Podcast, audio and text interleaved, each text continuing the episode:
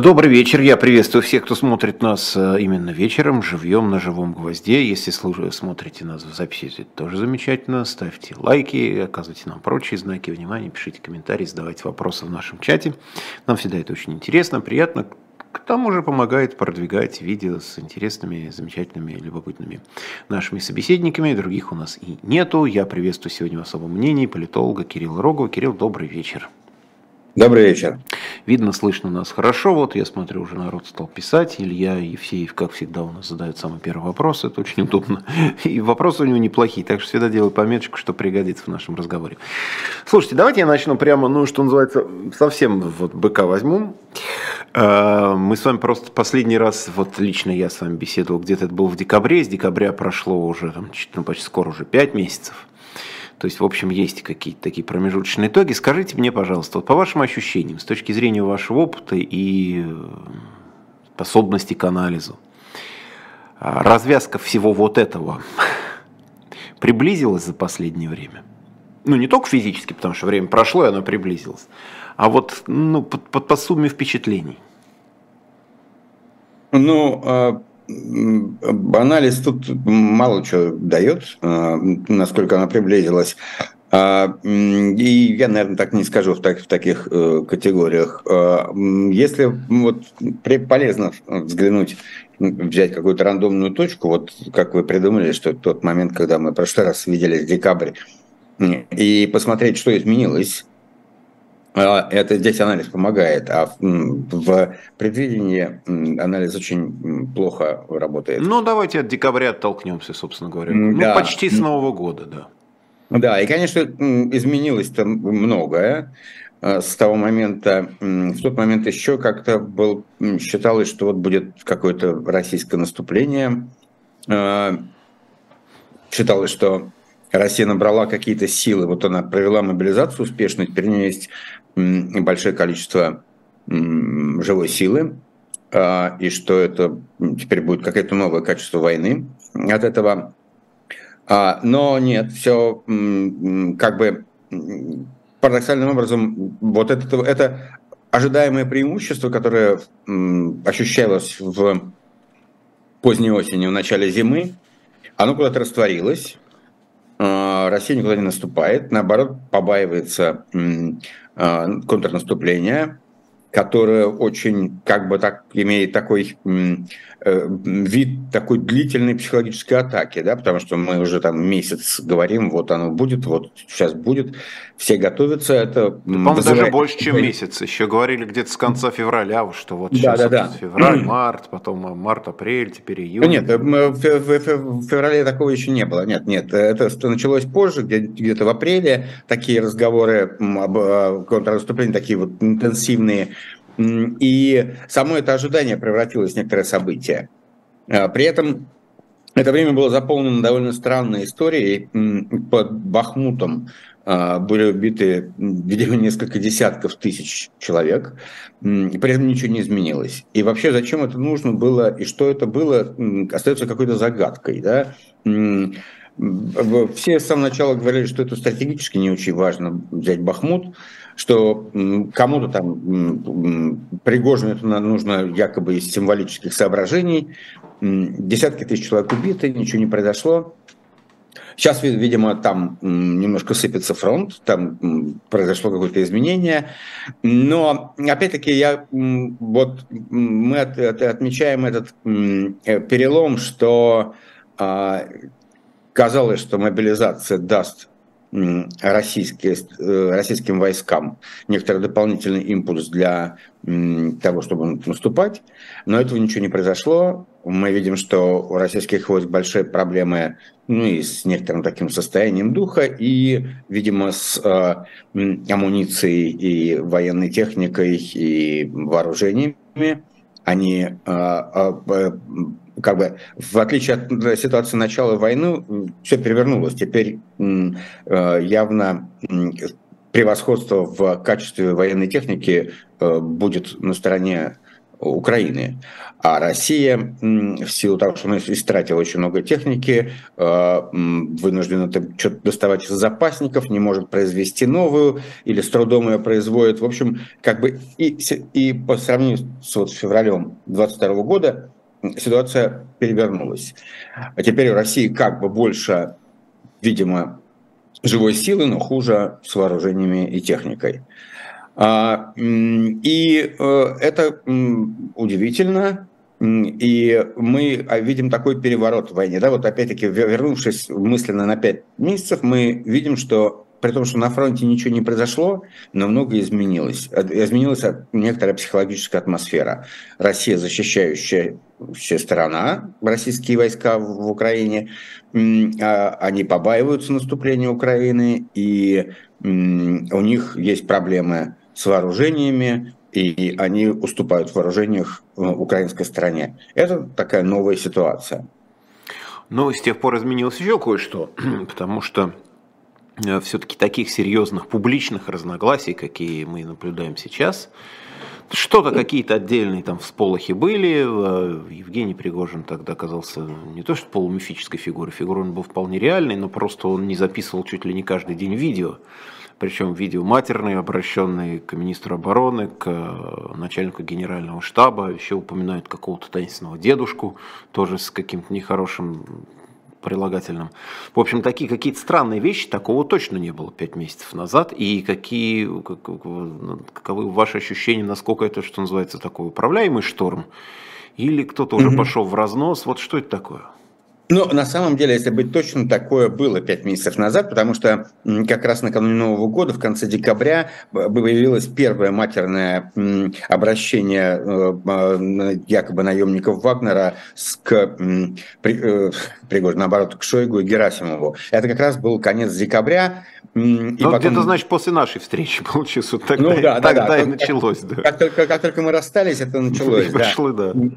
Э, да, так что как раз первый был первый эпизод был тогда, а, вот и эта история тоже эта, эта история тоже прошла несколько фаз, да, она началась безусловно где-то еще в начале лета прошлого года, когда, собственно говоря, Пригожин и получил она начала играть такого, такого единственного, единственной надежды фронта и получил э, разрешение на то, чтобы вербовать э, уголовников по тюрьмам. И э, э, это уже тогда было продолжением некоторых напряжений, таким неявным, не публичных, не публичных напряжений между Путиным, Кремлем и руководством Генштаба.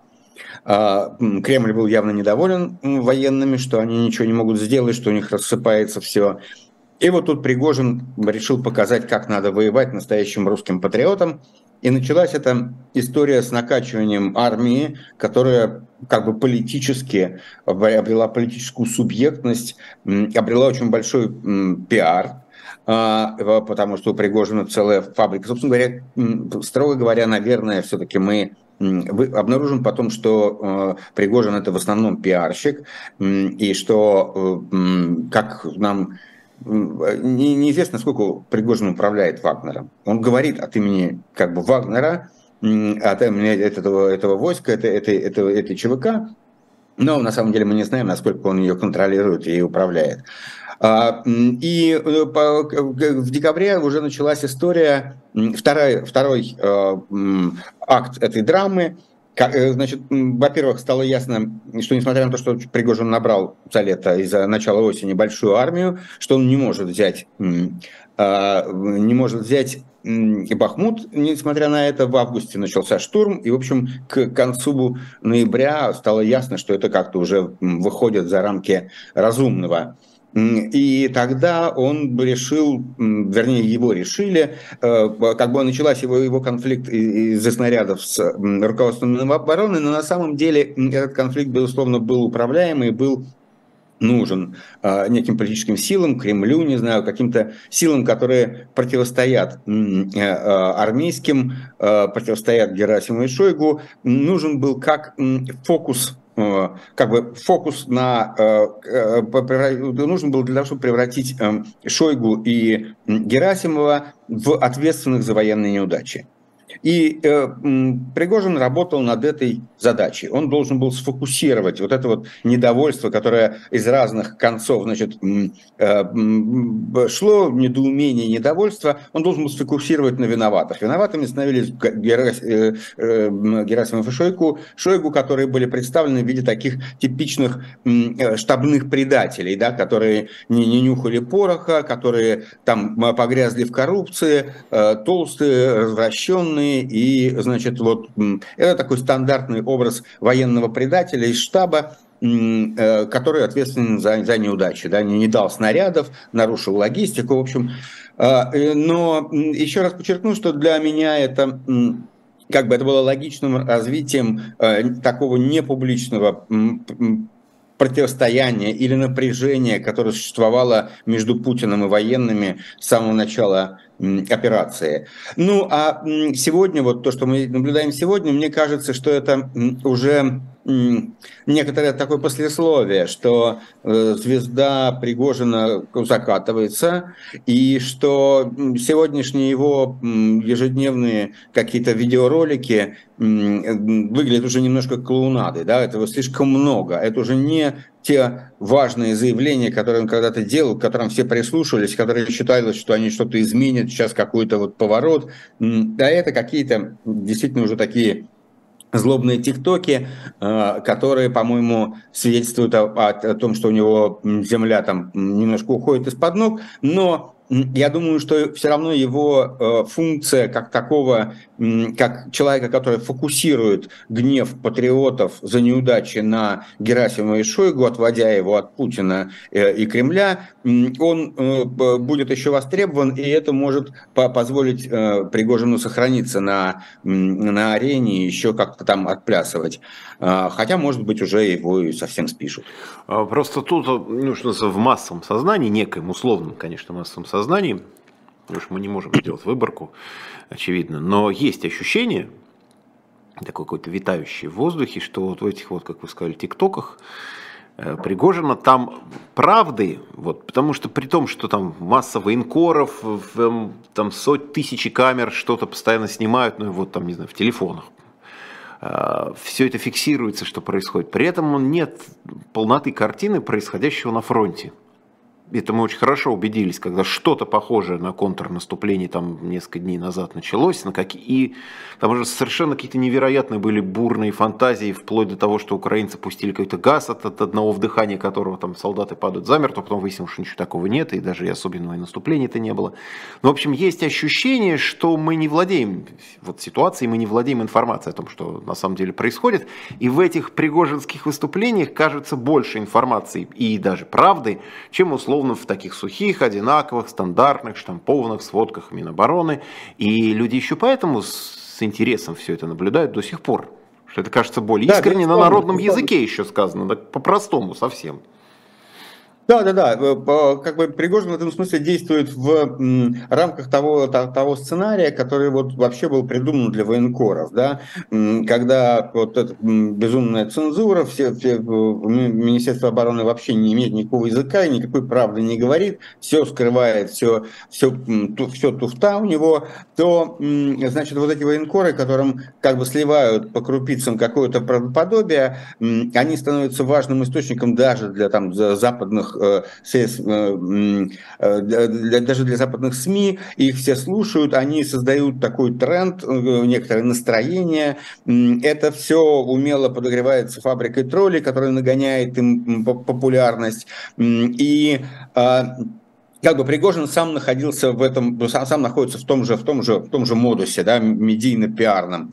А, парадокс заключается в том, что у этого модуса, у этого вот военкоровского как бы э, военкоровской поэтики, а, у нее такой высокий градус требований, что она в какой-то момент становится разрушительной, потому что ну, на фронте ничего не отвечает вот этому вот, вот этой, э, этому э, напору чувств, которые пережив, испытывают патриотические военкоры. На фронте ничего, ничего этому не отвечает, они начинают искать, кто виноват. Виноваты оказываются все. И вот сейчас очень хорошо видно, как это вообще эта машинка военкоров, она, она как бы становится такой контрпродуктивной для властей, потому что она э, сеет какой-то раздор и панику, э, и она очень э, ищет виноватого, и ей уже не хватает виноватых, и, в этом смысле и, вот этот патриотический провоенный э, тред, э, и как, как и Пригожин, они выходят на, на необходимость уже Путина, значит, как-то, да, его обвинять и на него наводить лучи своих патриотических чувств, своих пронзающих патриотических прожекторов, потому что, ну, в этом есть есть какая-то логика, логика стиля этого придуманного ими медийного э, тренда. Вот, и, в этом смысле как бы появление дедушки у э, Пригожина, оно скорее, оно идет за аудиторией, да, вот этой аудитории, которая читает военкоров, которая все больше как бы им не хватает Шойгу и Герасимову, они вот уже смотрят на Путина как, как на источник бед э, и, и, и причину неудач российской армии. Так что э, здесь очень мощная такая пиарная пиар-история, медийно-пиарная история. В принципе, это вообще как бы такое очень важное было событие, что э, как бы Телеграм перехватил создание новостной повестки у телевизора а, и э, э, вот стал главным поставщиком новостей вот с этой стороны.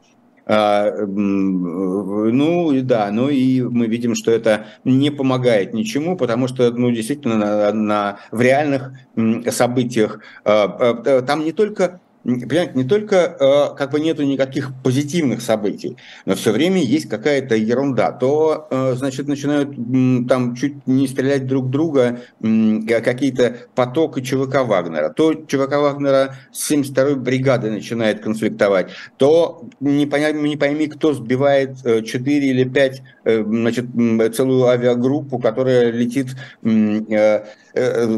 задание российское. Мы видим, мы, мы видим, что это, это все какая-то неработающая машина, неработающая система, и это вызывает у... Э, и, и, а это оказывается очень несоответствующим тому напору эмоций, на котором начали военкоры, и они вот утыкаются в эту стену, что им нужен, нужен предатель, нужен враг, нужен сильный враг, на которого направить эти эмоции, э, сфокусировать на нем. Слушайте, ну сейчас получается такая парадоксальная немножко ситуация, потому что государство последние, ну, эти месяцы, 15 месяцев, понятно, и предыдущие там сколько-то лет, оно очень старательно вытаптывало поляну, выкашивало там всех несогласных, либералов, оппозицию, всех там, кого смогли, выгнали за границу, или там они сами уехали, а, там, признали сколько-то десятков человек иноагентами, сейчас уже, может быть, там до третьих, пятых, каких-то двадцатых лиц дойдет с аффилированными тоже гражданами, но выясняется, что вот от этого всего сообщество людей, которое всегда противостояло государству, сейчас для власти и вреда, и опасности гораздо меньше,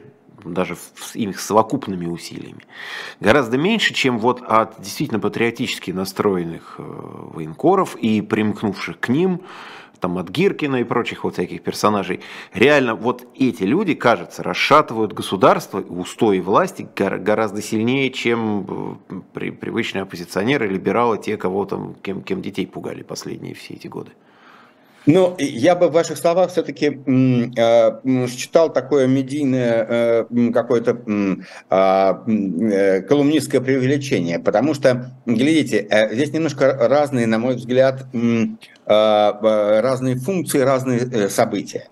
А, действительно, в среде, э, как бы в среда, среда провоенно настроенных людей, среда тех, кто заряжен вот этой провоенной какой-то истерикой, а, она оказывается очень деструктивна, потому что в реальности выясняется, что планы властей не соответствуют их настроениям, да, что э, в Кремле сменили, судя по всему, вообще как бы и там в Генштабе, не знаю, у российской российской так называемой специальной операции в Украине опять сменилась цель. Они собираются удерживать, не уже ничего не захватывать, а удерживать то, что имеют.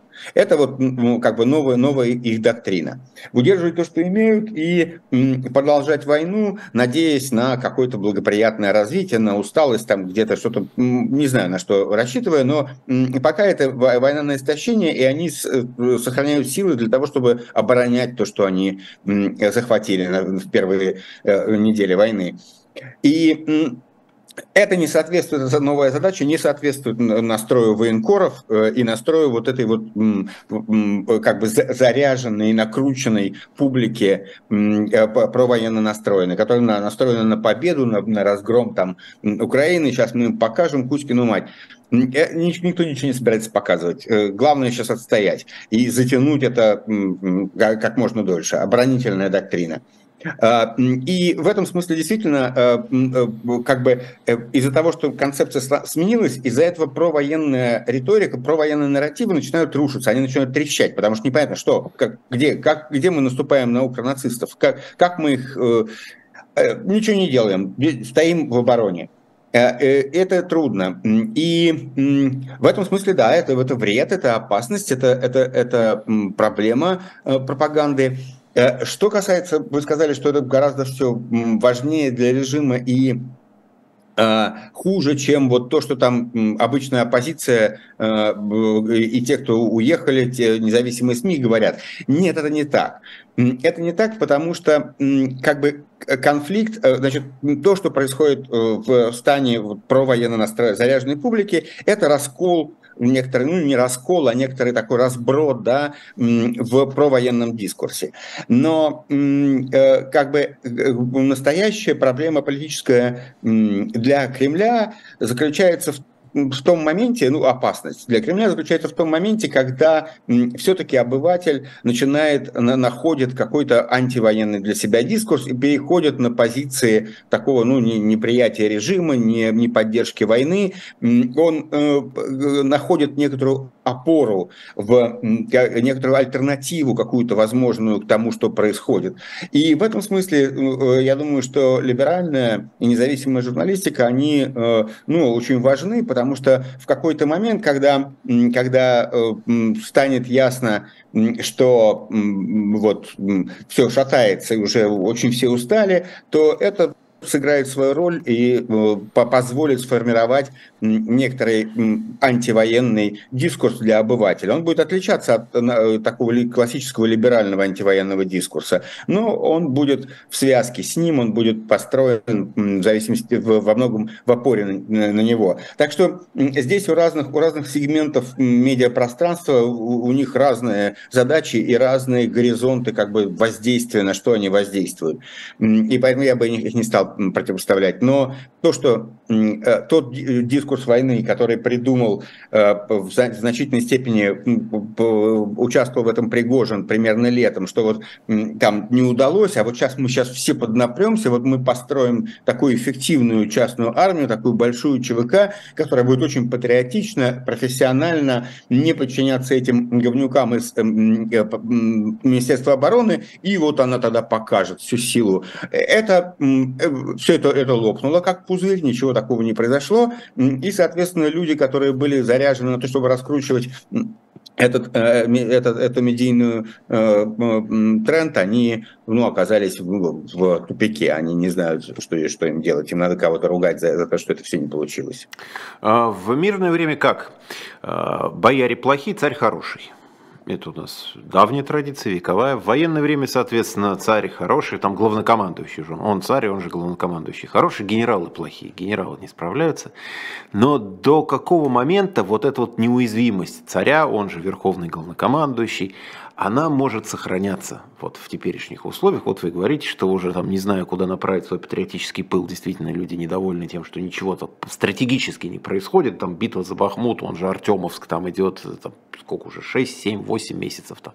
И как-то не вот считают метры, сейчас уже говорят, сколько-то там еще на два дома продвинулись, и все это очень долго и непонятно. Вот до каких пор э, не, неуязвимым от серьезной критики, от серьезных сомнений может в такой ситуации оставаться верховный главнокомандующий? Как вам кажется? Он, э, он уязвим, он уязвим, и это, в общем, все чувствуют. Все просто вопрос на самом деле не в этом. Вопрос в том, когда появится публичный дискурс, который его не излагает. Вот Потому примерно к этому я и веду. Да, потому что в сущности э, как бы какой-то э, такой э, глубинный имидж Путина, некоторая такая аура победительности и неуязвимости вокруг него, она сломана. И он в глазах элит и военных в том числе сильно ошибся, очень ошибся, очень самонадеянно себя вел, опирался на каких-то людей, на которых не следовало опираться, проиграл, хотя ему говорили, что так нельзя, он считал, что он все сможет, и он умнее всех, проиграл, он некомпетентен, а, и вот это вот того, что он раз-раз и как-то каким-то образом все сделал э, и, и выиграл, этого уже больше нету. И вопрос только в том, когда и где сложится дискурс, который все это публично а, презентует, это отношение к нему. А, пока с этим проблемы, с этим проблемы, потому что э, на самом деле это грозит очень многим в России и в элите в том числе конфликтом с непредсказуемым эффектом. Это не только репрессии, это вообще непонятно, что произойдет, когда вот это вот место окажется таким, ну, стеклянным, пустым, э, да, э, что, что начнет происходить, кто начнет, как, как это все будет. И для обывателя это тоже непонятно, тоже непонятно, э, как, как, как, какой у нас будет дискурс вот где мы, что мы такое вот здесь в России, что у нас происходит. Мы, правда, проиграли. Это, это, это трудный момент, и он э, как бы не случайно люди не хотят переходить эту грань. Они хотят, чтобы тот, не, то, та некоторая связанность политического мира, к которой они привыкли, она сохранилась, потому что что за этой э, стеклянной стенкой не очень понятно, и чем это для всех кончится.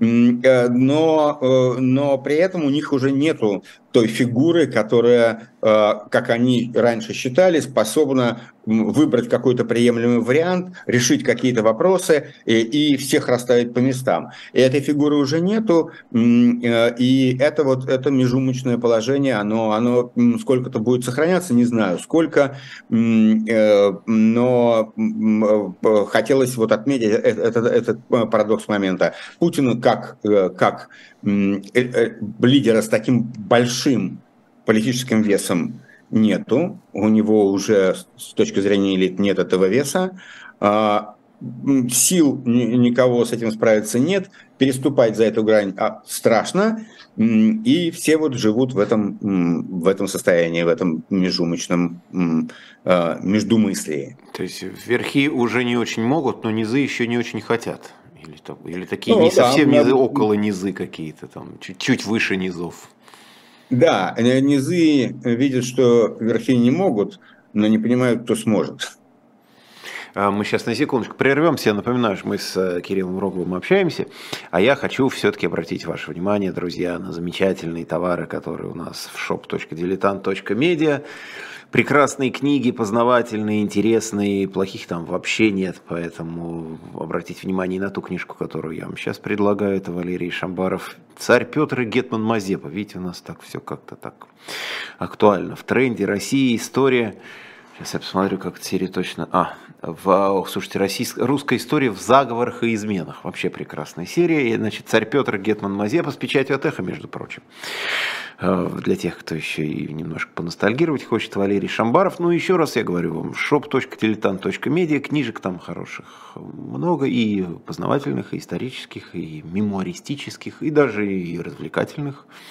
Потому что умным людям иногда надо еще и с пользой отдыхать в интеллектуальном смысле. В общем, зайдите на страничку, посмотрите что-нибудь, купите себе друзьям, близким. Ну и, кроме всего прочего, это помогает еще нашему каналу с вашей помощью существовать. А мы продолжаем наш разговор с Кириллом Роговым. Вот как раз про это межумочное положение.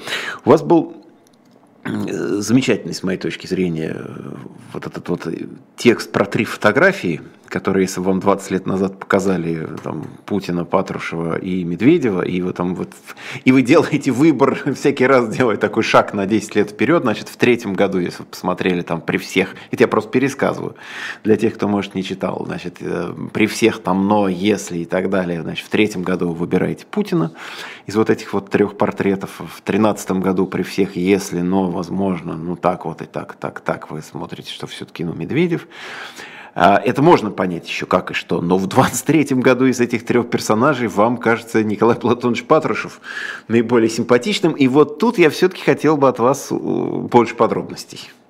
Да, ну это, в общем, отчасти шуточный текст. Ну понятно, да. но, но тем не менее. Это, и это... смысл этого э, смысл заключается в том, что Э, как бы, ну, там, э, Путин и Медведев, они находятся, ну, как-то за гранью, да, мы, мы понимаем, что это э, люди, которые ничего не могут сделать, они уже вот, ну, за границами какого-то, какой-то рациональной, прагматической позиции. И в этом смысле я говорю, что Патрушев, возможно, теперь кажется и как каким-то из, из них трех, наиболее приемлемым а, в его позиции, возможно, есть какая-то прагматика. Я, кстати, напомню вам, если вы смотрели внимательно Совет Безопасности, который, значит, принимал решение якобы о войне, где все должны были присягнуть, значит, решению о войне, то Патрушев, а, как и большинство выступающих сначала, был против того, чтобы переходить к решительным действиям, а предлагал продолжить переговоры. И Э, два человека, которые выступали за ним, а именно премьер Мишустин, э, прямо сослался на мнение Патрушева и поддержал его, что надо продолжить переговоры. Потом то же самое пытался сделать Нарышкин, и уже на него, на нем Путин сорвался, потому что получалось, что как-то все выступают против того, что нужно было ему. Вот, так вот, как бы э, Э, это, это шутка, я не, не, не, не являюсь политическим поклонником Николая Платоновича Партышева, но в сегодняшних обстоятельствах первые два персонажа настолько отыграны, у них настолько нет никакого, никакой возможности маневра, то из трех этих картинок, из трех, э, из трех персонажей возможность маневра есть только у Патрушева. Да? Э, и это именно я хотел подчеркнуть как, как такой парадокс и отчасти шутку. Я хочу сказать, что мы вполне можем увидеть, а, мы вполне можем увидеть, как а, человек, который, которого мы считали ястребом, где-то там в будущем прекращает войну. А, в политике очень много ситуативных как бы, да, ситуативных размежеваний и ситуативных изменений позиции. И мы помним, что когда зашла в тупик а, французская война в Алжире, то во Франции произошел ну, некий такой мягкий переворот, в результате которого генерала де Голля призвали именно для того, чтобы он выиграл войну в Алжире. Это оказалось не очень возможно, и через некоторое время он прекратил войну в Алжире.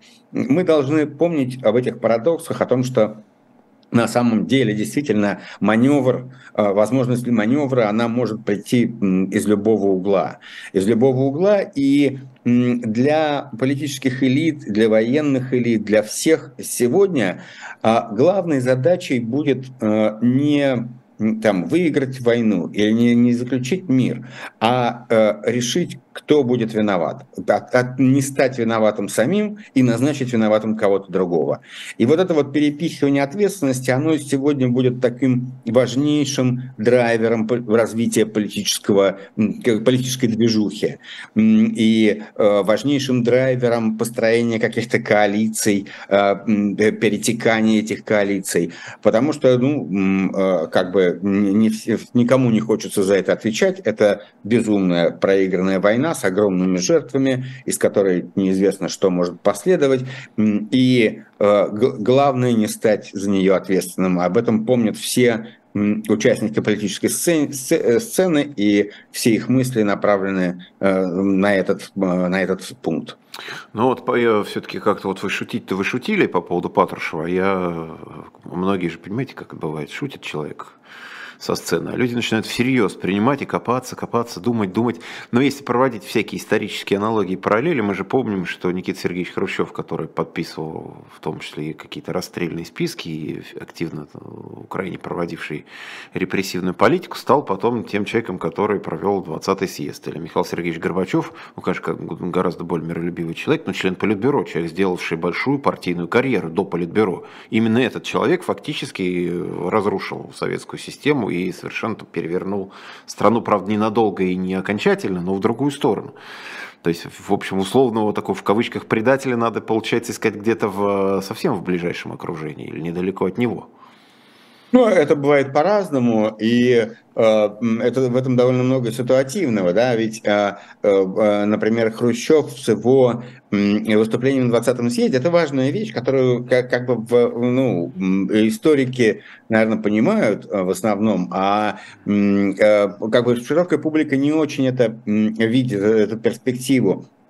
А, как бы с точки зрения политической динамики после смерти э, Сталина было несколько таких больших э, корпораций, на которых держалось государство, э, конфликт между которыми в значительной степени определял политическую динамику. Значит, с одной стороны, это были внутренние репрессивные органы, грубо, грубо говоря, вот МВД, НКВД, то, что было под Берией.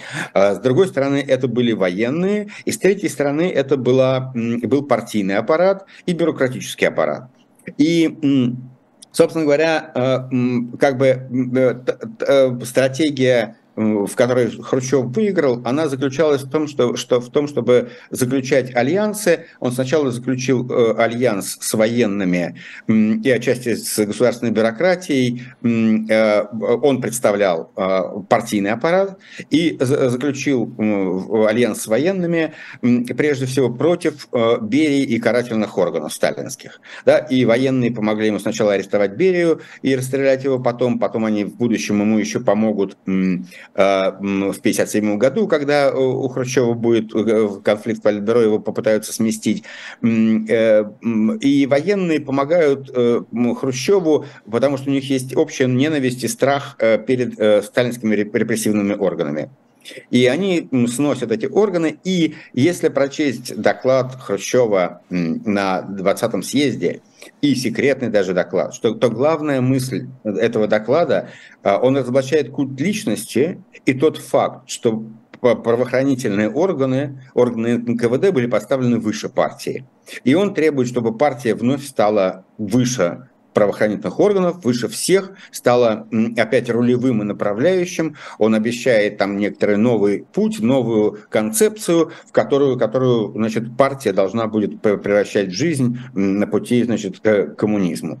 И э, это, э, то есть за тем, что как бы для нас является таким, э, как бы сказали, предательством, стоит борьба корпораций, которые, в которых одни перемалывают других и как бы да у них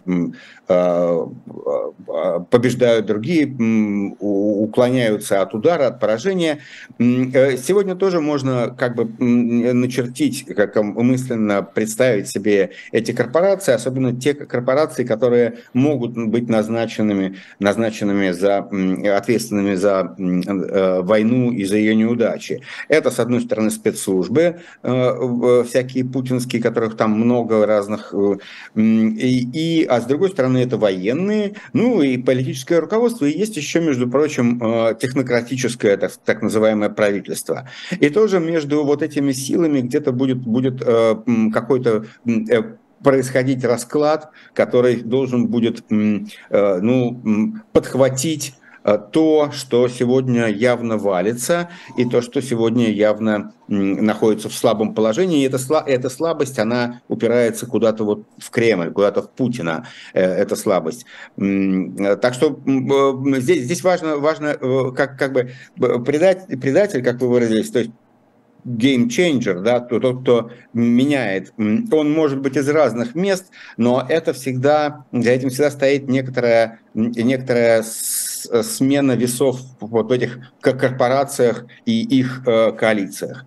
И, ну, а в этом смысле э, там Патрушев ничем не хуже других, как геймченджер, какой-то э, человек, который, ну, по крайней мере, хочет сменить вот эту тупиковую ситуацию. Она выглядит сегодня тупиковой, конечно.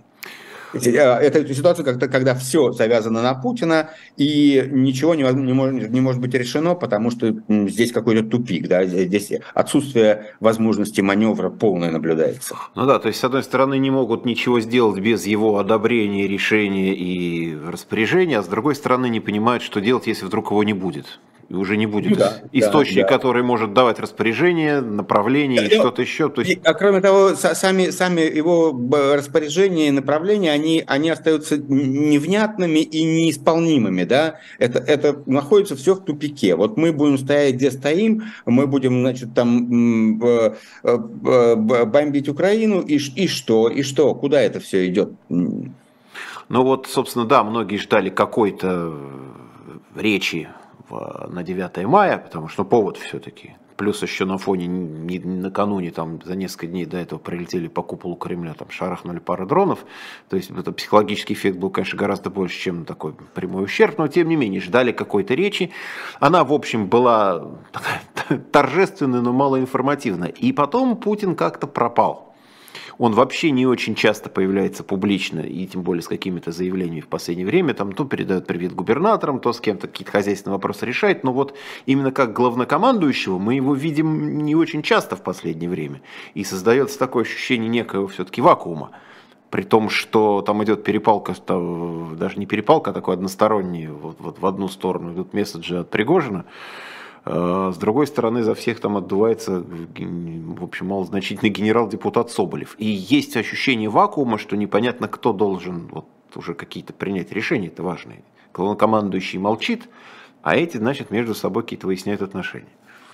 Ну, честно говоря, у меня нет такого ощущения, потому что, собственно говоря, с 9 мая прошла всего неделя, а, и Путин где-то где появлялся за эту неделю, и такие отсутствия, в общем, нормальные. В принципе, Путина мало, да? В принципе, ну вот я об этом говорю, его как-то не очень часто, да. он как таковой появлен, возникает, вот дата, да, вот 9 мая появился, потом... Прямо, ну... Да, с начала войны его мало, и, и, может, до войны уже было мало, и мы понимаем, что, он, что с ним что-то не то, что он не, не функционирует так, как глава государства государство нормально в рабочем состоянии функционирует. Может быть, он считает, что вот, ну, так часто бывает, что стареющие такие патриархи авторитарные, они там где-то у себя сидят на даче, оттуда все управляют, у них там нормальная выстроенная сеть, что все само катится, а, но катится оно не очень гладко, э, как, как кажется, и, э, и Путина мало, Путина мало, и если раньше это, это недостаток, он как бы компенсировался ощущением надежности системы,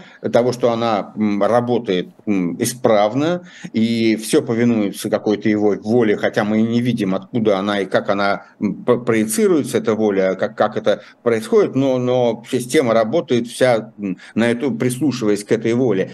То сейчас нет такого ощущения, да, есть некоторая потеря. А в чем воля? А в чем воля? Где она? И, и если ее нет, то вообще что? А что дальше? Э, это, это, это чувствуется, и даже, даже вот это вот э, поездка в на оккупированной территории, да, когда он там едет в машине, что-то раска... Э, выслушивает, э, слушает здесь, ходит, а, и, и потом ты думаешь, а что, вот это, это про что? Он, он все равно, у него, у него все, все равно нет никакого месседжа, да, про, про что-то, важного месседжа, про, про ситуацию и куда она развивается. Он делает вид, что это не нужно, потому что он все знает, как, куда она развивается и как все, все идет по плану. Но все-то знают, что никакого плана нету, и все развивается не по нему, даже при том, что его нету.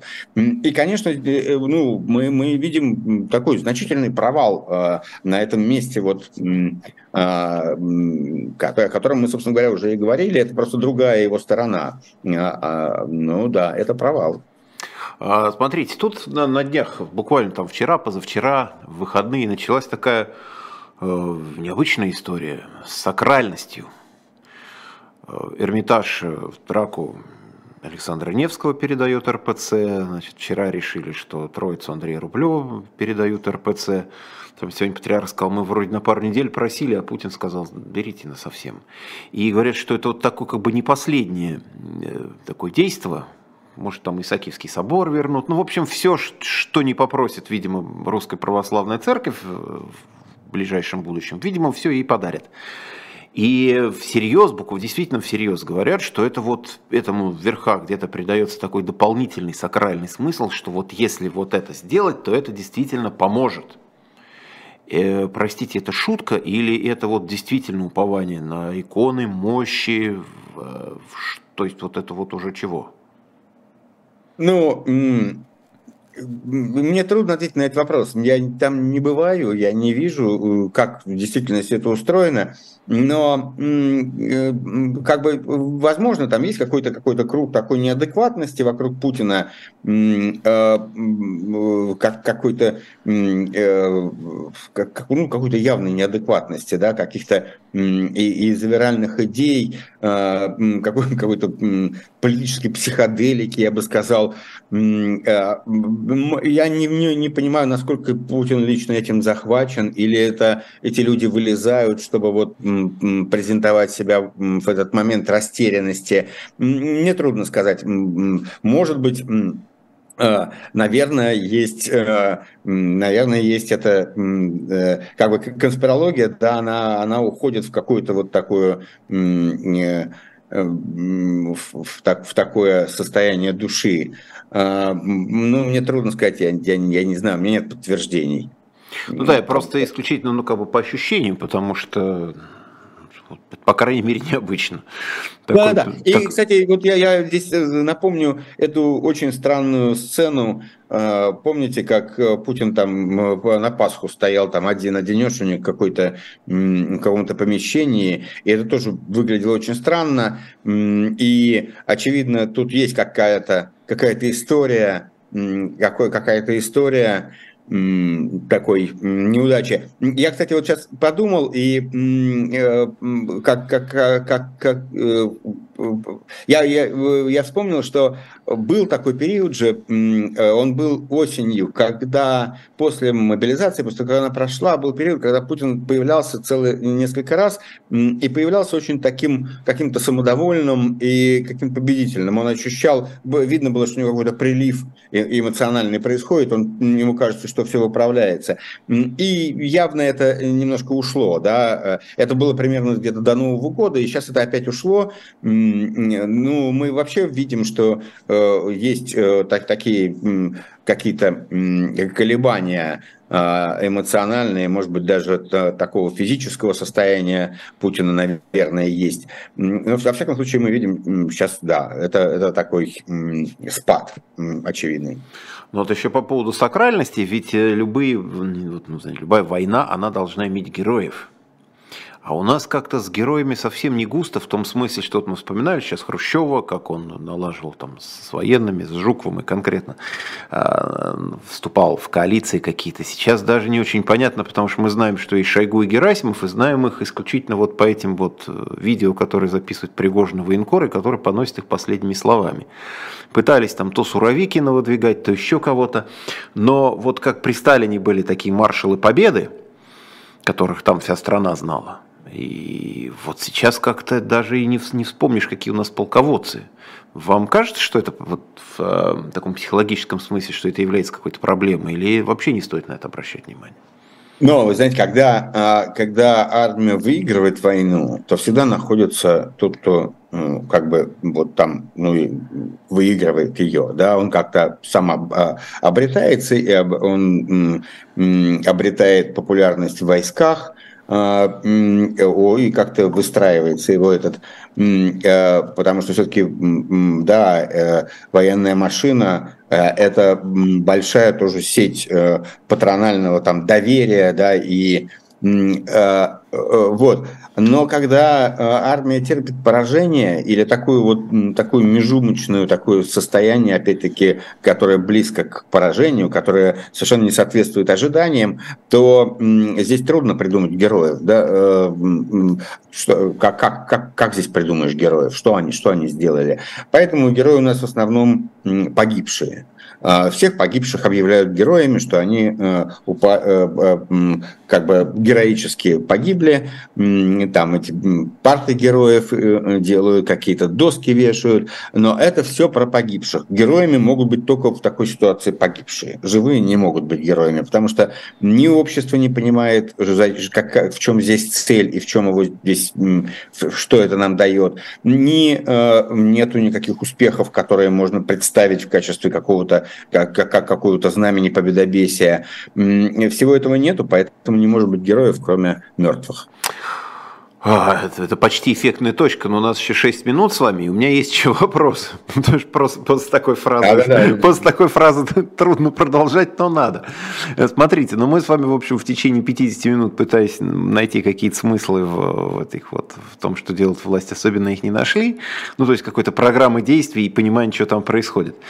А альтернатива в виде оппозиции. У нас есть иммиграция, там, русская, ну, российская миграция, у нас есть как кто-то еще внутри страны, но здесь тоже как-то не наблюдается не, не то, что позитивной программы, а просто программа. Идет выяснение отношений, кто с кем, чего, как, какие-то там три человека объединяются в две партии, и тоже как-то безрадостно все это наблюдать. Или я, может быть, не под тем ну, углом смотрю? Вы, вы знаете, я, я, э, э, Антон, если можно, сейчас э, бы а, парадоксальным образом бы вернулся назад немножко в войну, потому что, мне кажется, есть одна тема, которую вот важно проговорить сегодня, а, связанная с, с развитием событий на Украине, э, в Украине и на фронте.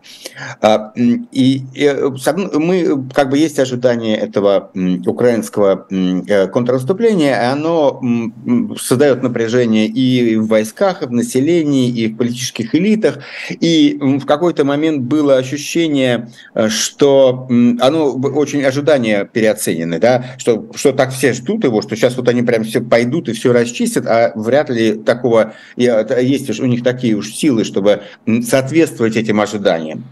А с другой стороны, эта психологическая атака, она имела свое действие, и на самом деле вопрос э, э, контрнаступления в украинского, он лежит, на, как мне представляется, не там в фактической мощи, хотя фактическая мощь там и современная техника, и современное вооружение очень важны.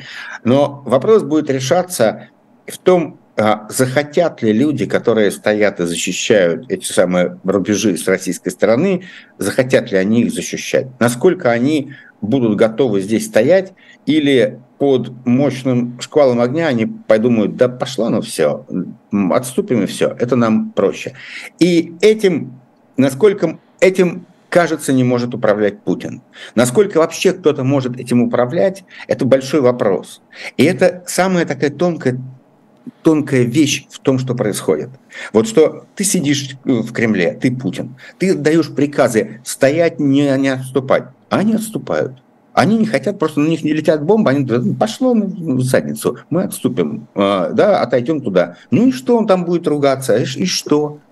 И вот этот, этот эффект, он как бы в этом смысле э, переоцененность, я считал, что украинское выступление, наступление очень переоценено в ожиданиях, но на самом деле я теперь понимаю, что в, не, в, это, в, этом, в этой переоцененности, в этом долгом разговоре про него, в, него есть, в нем есть это нагнетение психологической атаки, которое должно сработать вот в этом моменте, что просто э, войскам, солдатам, командирам нижнего звена и среднего покажется ненужным умирать здесь, а, за не свою землю, непонятно за что, при том, что непонятно, кто там э, за что, в чем виноват, все, все друг на друга что-то сыпят. Вы зачем вот здесь вот класть свою жизнь в, этой, в этом каком-то бардаке общем, в этой, в этой сумятице, непонятности, в этом, вот, в этом исчезающем куда-то президенте. Да, э, и это тот, тот сюжетный стержень, за которым вот нам нужно будет следить в следующие недели и месяцы, не знаю, как там это будет, и который э, не, сразу выяснится, его постараются скрыть, если какие-то события такие начнутся. Но нужно понимать, что эта война, в этой войне будет очень важным э, вопрос мотиваций, когда у тебя на тебя летит мощное оружие, э, высокоточные ракеты, когда они поражают действительно э, точно и, и много. Э, вообще, зачем тебе это нужно? Насколько тебе это нужно? Стоять здесь и не отступать. Это будет главным сюжетом ближайших недель и месяцев. И в этом смысл контрнаступления, а не в том, как бы вот что там, кто кого покоцает больше. Ну хорошо. Вот, собственно, я надеюсь, что мы с вами встретимся теперь не, там, не через пять месяцев, но через пять я тоже не откажусь.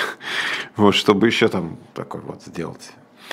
Заброс проанализировать, как мы там прожили квартал или полгода. Я благодарю э, Кирилла Рогова, политолога, за участие в нашем эфире на «Живом гвозде». Ну а кто еще на гвозде задержится на часок, то через час по Москве сможет 21 час Екатерина Шульман и Максим Курников в статусе пронаблюдать, послушать, что они там скажут, ну и, соответственно, задать свои вопросы, послать какие-то комментарии и так далее. Спасибо вам, Кирилл, еще раз. Спасибо всем, кто нас смотрел. Напоминаю, ставьте лайки, пишите комментарии, распространяйте. Ну, в общем, вы сами уже взрослые люди, знаете, что со всем этим хозяйством делать. Я благодарю всех, кто нас смотрел. Счастливо.